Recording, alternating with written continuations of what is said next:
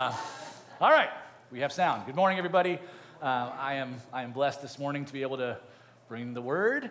And uh, if if you've never seen me do this before, uh, I tend to bring stuff with me, and so I brought stuff with me. See, it's just standard Daniel stuff. Uh, and I wanted to talk to this morning about something that I believe is really prevalent in our society. And as much as we want to say it's not prevalent and, and everywhere in our church body, it is. And it's just the idea of offense. We get offended a lot. I, mean, just a lot. Just happens all the time. For instance, I could just say one word and offend a certain group of people. Want to see me do it? Watch this Trump. Ah, some people are going to like that. Some people, it causes division. I, I, could say lots of different words that might offend, and I don't want to try to do that today because the whole idea is to not be so easily offended. Uh, if you want to be happy, if you want more happiness in your life, try to get offended less. If you want to get more happiness in your life, try to be offended less. Try to become unoffendable. If you're unoffendable, then nothing's going to go with you because offense is an action, okay? Offense is something that happens. Being, being offended, that's a choice. Offense is an action, being offended is a choice. To, to continue to walk along with it, carry it with you all day long, let it fester and grow. You see, the enemy, Satan, has come to steal, kill, and destroy. That is his job. Uh, that is just what he does. And his agenda, his, his whole idea, his whole purpose is destruction. But he can't just walk up to you and say, Hi, I'm here to destroy you. Because you would be like, No, I'm, I don't want to get destroyed. So his, his goal is destruction, his tactic is division. He causes division. And the way he does that, the actual thing that he does, is he starts with offense. Offense helps him create division, and division will destroy. We cannot, a united group cannot stand, right? We, we have to be together and united. And every time we're offended by something, it gets a little harder to be united. You remember Jesus telling a story and, and some people asking him uh, about when someone does something wrong to you, your brother has done something wrong to you. And, and Jesus kind of gives this answer. He says, Remove the plank from your own eye before going after the speck in your brother's. And I always, as a kid, I loved that idea, but then I also was like, How do you fit a plank in your eye? I don't get it. Um, and so I, have done some studying, and, and uh, I, I, borrowed this illustration from Steven Furtick. He's, he's got a lot of good skills. Uh, of these types of things. So just in case you've seen something like this before, I, yeah, I borrowed it. I don't like to use the word stole. I didn't steal it. borrowed it. Uh, and I'm doing it a little differently. But, but if you get this plank, think of it like this. You're carrying it around your eye like this. To me, I can see just fine. But every time Roy's standing next to me and I turn, I go pap, and I hit him with it. Pap, and I'm walking around with this plank all day long. This is me. And I'm looking at you and saying, how come you're, why are you offending me? What's this offense? Well, what I need to do is put down the, micro, uh, the magnifying glass and pick up a mirror. Put down the microphone. My, put down the magnifying, I got microphone on the mind, magnifying glass and pick up a mirror. Because if we don't look at ourselves, if we don't look back at us and see Christ reflected in us, how are we ever going to get anything else done? Instead, things will grow and they'll, and they'll fester and they'll create a real problem in our lives. Uh, this morning we're going to open up uh, Matthew chapter 5. And this is during the Sermon on the Mount. I know that Pastor David recently did a whole series on the Sermon on the Mount. Um, I'm just not going to do that. I'm just going to take a little piece here um, where Jesus is kind of laying some wisdom on the people. Uh, Jesus has this ability to take something that maybe you've heard and turn it into the perfect, perfected, fulfilled version of what, he's, what he was originally trying to tell us. So you'll see here in Matthew chapter 5, he's sitting down and he says, You have heard that it was said in, in the days of old that you shall not murder, and whoever murders will be in danger of the judgment. Right, so he's just starting with something that everybody knows don't murder. Pretty simple. You murder, you're going to get in trouble. And then he's going to take this to the next level. He says, But I say to you that whoever is angry with his brother without a cause shall be in danger of the judgment. And whoever says to his brother, Raca, shall be in danger of the council. Now, I don't know what raca means, but it sounds like a swear word. I'm just, I mean, it's got that hard consonant in there. It just seems it's four letters. Uh, I, I don't like it. It says that if I were to do that, if I were to call my brother a name, I'm not going to say it's necessarily my brother that's sitting in the back, but someone around me, a name, which, to be honest, I have done and will probably do again later today. I mean, and, and definitely I, have used worse words than Raca, because um, I don't even know what that means.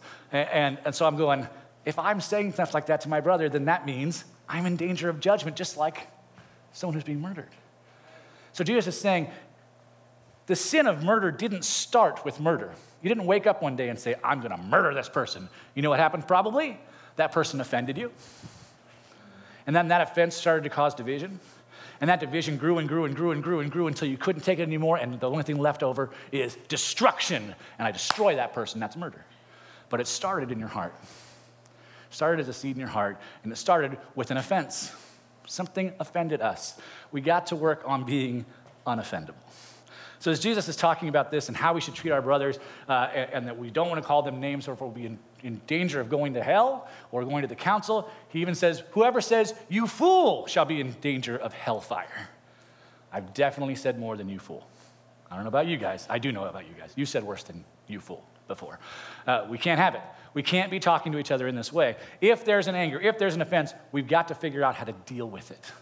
It says, therefore, if you bring your gift to the altar, and your microphone falls off. You bring your gift to the altar, and there, remember that your brother has something against you. Leave your gift there. Go away, leave it there, and go make it right with your brother.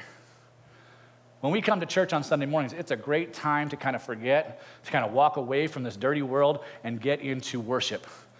But if we're trying to worship and we're trying to come to the, to the foot of the cross and be fully engaged with God, and we've got a problem with our brother, we need to get that taken care of now. Or as, we, as a pastor used to say, get right tonight, because you've been wrong for too long. Okay? You got to get right tonight. You got to fix this now. It's not something that I go, well, I'm going to see him on Wednesday. I'm, I'm going to go into church. Because you won't be able to engage fully with God as long as you've got something on your heart that's been building from these offenses. Whether you offended him or he offended you, you've got something that needs to be taken care of. And until you do it, you cannot engage fully with God. When Jesus is talking about the, the fire of hell, he's referring to a place. Um, so you may think he's thinking more um, existentially, like eventually we go to there's a hell and that people go there. But there was a place uh, in and around Israel where they used to do human sacrifices. They would sacrifice babies and they would sacrifice people. They, they, had, they had abandoned the practice, but there were altars and there were fires, and that, this is where they did these really terrible, terrible things. And so it became their garbage dump. And they would go and they would just throw all their nasty trash and all that into this place where they used to do this. And, and the saying was that the fires that were there when they were sacrificing children and doing this stuff never actually went out. And as they threw these trash and the stuff on there, the, it, it just started to burn. And I don't know if you can just think about the smell that would be coming off of a burning pile of trash.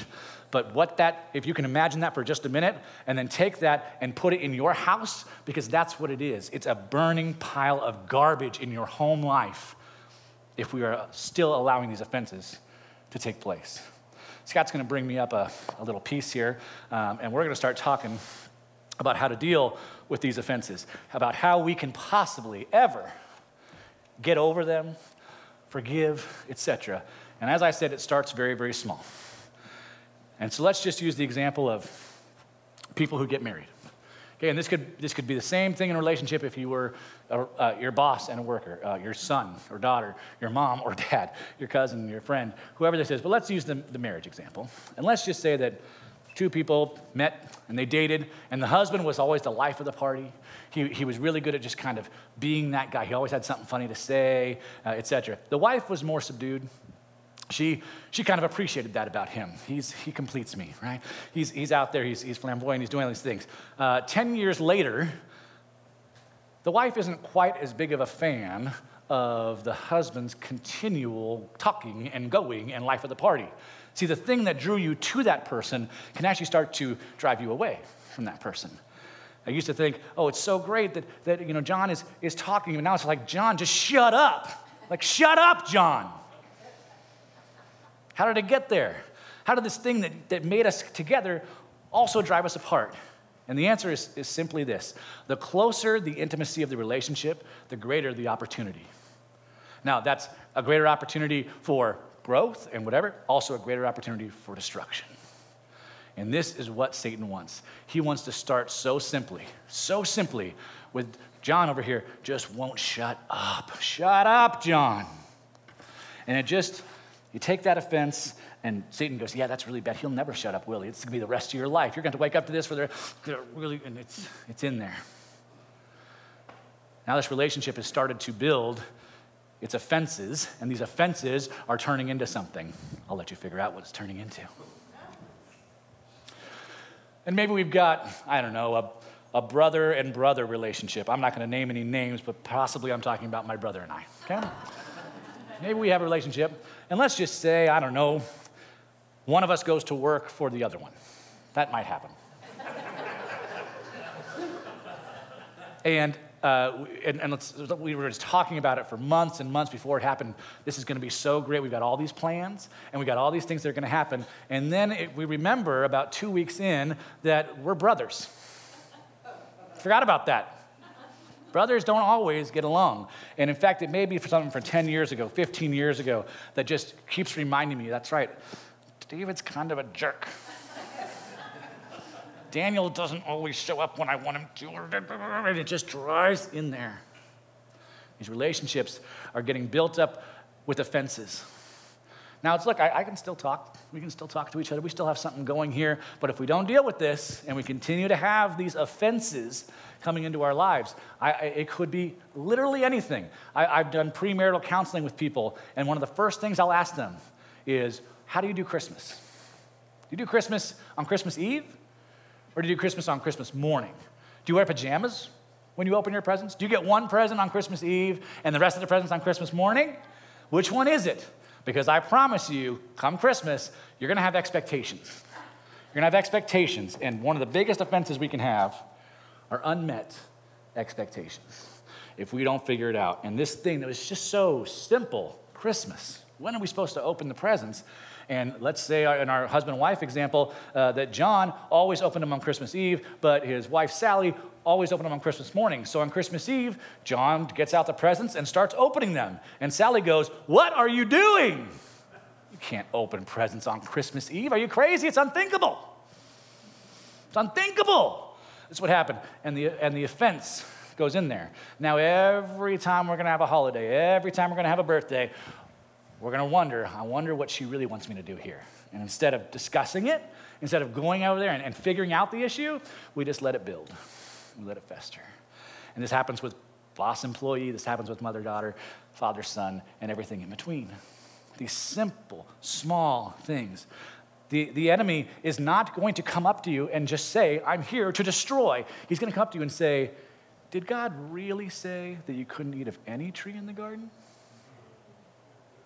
Are you sure that's what it is? It's so simple and it's so small. But as it grows and the offense grows, we know what offense came out of that one. Thanks a lot, Adam and Eve. That, that things just get destroyed. And, and Satan goes, I've done it. I have destroyed, I have ac- accomplished my goal of destruction by, by using my tactic of division, which started with nothing more than an offense. And we're offended by everything right now. I mean, as a pastor, I have to be careful before I post on Facebook. I got to pray up for about 20 minutes before I put something on Facebook because I might not say something that someone likes. And then here comes the comments, and here and they're offended. And they're just, some people are on the internet, I'm not saying you guys, but some people are on the internet and they're just waiting to get offended. It's like that's why they're there. they live there to see if I can find something that offends me. And then Facebook and these, these, these companies, they have algorithms that know that's what you want. They know you interact more if I show you something that you hate. So every time you go into your Facebook feed, guess what's going to happen? All these things that offend you. Because when, when you see those, you stay on them longer. And Facebook doesn't care about you, and they don't really care about anything but money. And the longer they keep you on their platform, the more money they make. So why not just destroy you with all these offenses until we can start to work to become unoffendable we're going to have this problem. And if we have these problems with each other, if I have this problem with my brother or my sister that I'm not taking care of, and it's just driving into our lives, and I'm reminded of it constantly, and I just can't believe that she wanted to open the presents on Christmas morning and not Christmas Eve. And, the, and it just drives us crazy. And Satan's sitting there arms crossed, with a smile on his face, going, Yep, got him again. It's so simple and so dumb and yet so effective. This destruction that God wants to see in the church. And then the church comes in, and, and it turns out that when you go to church or you're a part of a church, it's full of people. That's really hard. And it's like there's people there because people are different and they might get offended. And that's why we see a lot in the scriptures, uh, the descriptions of, of the body of Christ, and, and that there's, there's hands and there's feet and there's ears. And, and when the ear wants to be a foot, we've got problems. And so, by being unity, united as, as a church body, we have to be able to understand that we are different and that not everything needs to offend. Not everything has to be an offense that we can have relationships with each other and be different and serve in different ways without having this big problem. My dad used to talk about that he would, he would imagine that if he was to change the carpet in the church, he would have to put it up for a vote. He said we'd have to vote on the carpet because if you just go switch the carpet, someone's going to get offended. And he thought, if I do that, if I say, we've got, we've got three options, we've got orange, red, and blue, uh, we want everyone to vote what's most likely going to happen out of 100 people is we're going to get 33, 33, and 33. It's just never going to work out that we're all going to vote for the same thing. But even if it was 90 and 10, that means 10 people are going to be offended when we choose the other one. And as that festers and as it grows, and we go, oh, I just can't believe they went with that other carpet, I think we should go ahead and split into two churches. We're going to go meet over here instead, and, and we'll say, well, what should we call ourselves? And we'll say, we'll call ourselves the Church of the Red Carpet. Because that's what separated us, right? You got the church of the blue carpet over there and the church of the red carpet over here. The, uh, carpet, carpet will cause division. And division will cause destruction. And offense, when given time and given, and given food and, and sleep and rest and air and water, will end up becoming offense in our lives. And then I'm going, hey, David, how come we don't play disc golf anymore? Hey, hey, honey, how come we don't go to dinner on your birthday anymore? Well, because there's this thing separating us. Can't, I can't get to you anymore because I've built up a fence. And, and who am I? Who am I but a sinner? A sinner who, who accepted an offer of grace from Jesus Christ. The one person, the one person in all of history, in all of time, that could possibly be offended because he gave his life for us that could possibly be offended, never, ever was. And yet here I am picking these things up and shoving them in my fence. Now, offense is going to happen. Offense is an action, being offended is a choice. So when offense comes at us, here's what we have to do. Here's what we have to do. You ready? We have to drop it. Oh, David's going to yell at me for that one scratch my floors. Were you, were you offended? Do you want, do you have some offense? Because what we need to do is drop it. Here, I'll get closer. You got to drop it. If we can't drop it, then we're doing this in, on Sunday morning service. And we're trying to sing, You're the God who fights for me, but I'm just getting knocked around by that. I can't, I can't engage because the fence is still here. And that means I've got to, when going to the altar and offering a sacrifice and realizing I have a problem with my brother, I leave it there and I go take care of it right now. Right now. Get right tonight. You've been wrong for too long. We got to we got to take care of it. It's, it's not always going to be easy. I'm not saying that it's going to tickle. I'm going to I'm going to say this, though. It's going to take that thing that Satan's trying to do, which is divide, and it's going to start to bring you together. It's going to make it so that we are one in Christ. Many who are one. Paul writes in Ephesians, he says this, I think.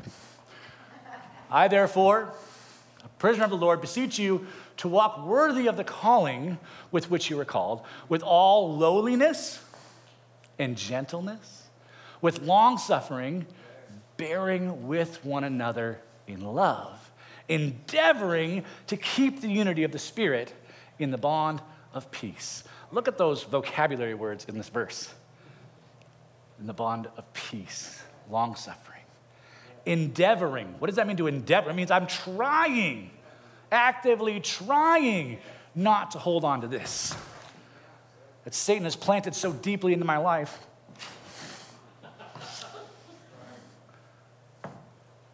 And I have to endeavor to take it out. Not in anger, but in lowliness, in gentleness, in long suffering. It is only with humility, it is only with the ability to understand what Christ has done for us that we can go to our brother and finally, after however long 20 years or 20 minutes we can finally drop it. But until we do, until we endeavor, until we say, I will not remain at the altar with this, with this gift until I go take care of this other thing. Because my, I got a garbage fire in my heart and it stinks. And you know who lives in my heart? Jesus lives in my heart. You don't like it to stink like that. I want my heart to be clean and spick and span. I want it to be a temple. And Jesus is saying, if you're not forgiving your brother, you've got a dumpster fire in your heart. How can we possibly go into the world that is hurting, that, that, builds a, that builds fences all day long, every day, all the time? They don't know Jesus. And we're out there trying to reach out and say, Jesus loves you. And they look at you and go, You got more fences than I do, bro. When's the last time you talked to your brother? When's the last time you called your sister? When's the last time? Well, why not? Oh, I'm busy. Is it because you're busy or are you still holding on to something? And, I need, and you need to identify it. You have to endeavor, you have to try. And when the time comes that I need to go to my brother and say to him, I was offended, I took offense, and, and I want to clear the air with you. And so I'm going to speak to you now about that. Here's what I didn't just say. You don't walk up and say, I can't worship God because of something you did. And you need to get right, and I'm here for it. No, no, no. We got to speak the truth. But in Ephesians 4:15 it says this, but speaking the truth in love. That's the difference. Speaking the truth in love that may grow up in all things to him who is the head Christ, the body of Christ, right? From whom the whole body, joined and knit together by what every joint supplies, according to the effective working by which every part does its share. It causes growth of the body for the edifying of itself in love. Some more vocabulary words there. Let me just break this down for you. We're all different. That's okay. God made us that way. Some of us are going to jump up and down and break their speaker things in their ears every single song because that's how God made them. And some people are going to sit and maybe not sing at all, but just raise a hand because that's how God made them.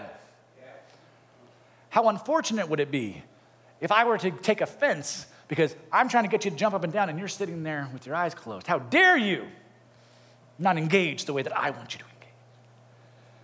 How dare I keep picking up this crap. Because that's what it is. And that's what it smells like.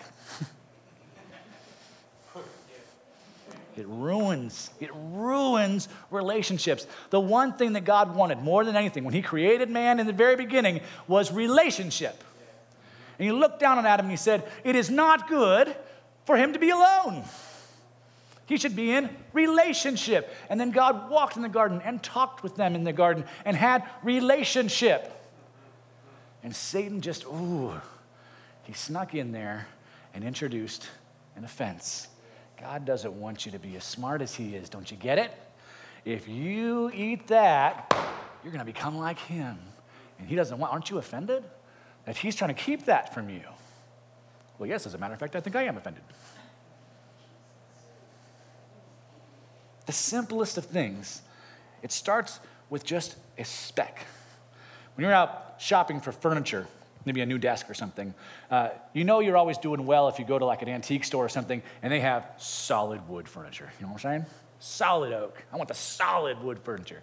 Or you can go online and order from the cheapest place you can possibly find, and it'll come in 7,400 pieces that you then put together. 7,405 pieces? I don't know. And that wood is never solid, it's what we call particle board. Lots of sawdust, lots of little tiny specks that were pressed together over time, adding things like glue and other chemicals, pressing it together over time, it creates a solid, somewhat solid, piece of furniture. That's exactly how a fence works. It doesn't happen all at once. If it happened all at once, it, we'd see it coming. The husband would stand in front of the wife and say, You will not destroy my marriage. You, sir, trying to destroy my marriage so openly and, uh, and outwardly. No, it's going to come in one speck at a time. We're supposed to open Christmas presents Christmas Eve. I always, my dad always woke me up in the morning on my birthday and made me pancakes. We've been married 25 years. You've never made me pancakes on my birthday. And of course, the husband's going, I didn't know that you were wanting pancakes on your birthday. How dare you keep that from me? Ah, now I'm offended. Offense. It's so easy until you're stuck in a prison, a prison of offense. And now nothing can get to you, and you can't get out to anybody else, and relationship is broken. Division starts to happen, which ends in destruction. Remember, his goal is destruction. He has come to steal, kill, and destroy. Know who your enemy is. Ask anybody who plays in sports or is, is ever in the military. You don't go into a game uh, thinking you're going to play soccer and then they pull out a tennis racket and you go, oh, okay, I guess that's fine. You want to know what game we're playing before we get there. We're all going to play tennis or we're all going to play soccer. We're going we're to know our enemy so that we know how to combat said enemy. And God has given us this great tool called the Word, called the Bible, and it describes who Satan is. He's a liar. He's a liar and he's here to steal and kill and destroy your relationships. And God is pleading with us, pleading with us not to take offense. Become unoffendable. So that when we realize that we're all different, we also realize that we can all be one because we're using long suffering and patience and kindness and humility. We start to bear with one another. We start to notice each other we start to say, That's really great. I love that you're all about that and, and that I don't have to do it because I would hate doing it and you're so good at it. We would love that. And in that, we would be united. The truth is, we're different.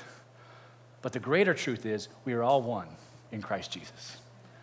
In Galatians, Paul writes this He says, Therefore, there is neither Jew nor Greek, there is neither slave or free, there's neither male nor female, for you are all one in Christ Jesus.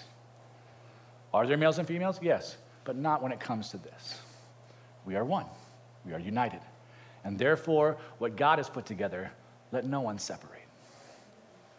Because it starts with division and it ends with destruction. When you go home today, as you're riding home in the car and picking up that fight that you pushed pause on when you were on your way here this morning, think about this. Where do I need to go put it down? How far can I see before I see offense in my life? And then go make it right. Speaking the truth in love, with humility and kindness, that these things may be restored, because that is the name of the game for God. He loves to restore relationships. If we will endeavor to engage with Him and each other in love. Let's pray. Heavenly Father, we thank you for your word. We thank you for the ability you've given us to gather together in a place, uh, to have access to neat materials and things that can kind of show us in a little better way exactly what you want from us. We know that your goal is restoration, that the enemy's goal is destruction. And we stand right here today, Father. We pray together against that division, against defenses. Protect us. Fill our hands up so full with, with your Holy Spirit and the blessings and the gifts that we don't, have, we don't have time or energy or effort to pick up any more offenses. And let us go out and fix these relationships that you have called us to. That our church would be looked at and they would see one body, one body, Christ as the head. Each of us serving in our, in our different areas that you have gifted us for and being so completed and so fulfilled that offense would never come in. It couldn't because of your great love. We thank you for your presence here this morning, Father. We love you. We pray these things in Jesus' name. Amen.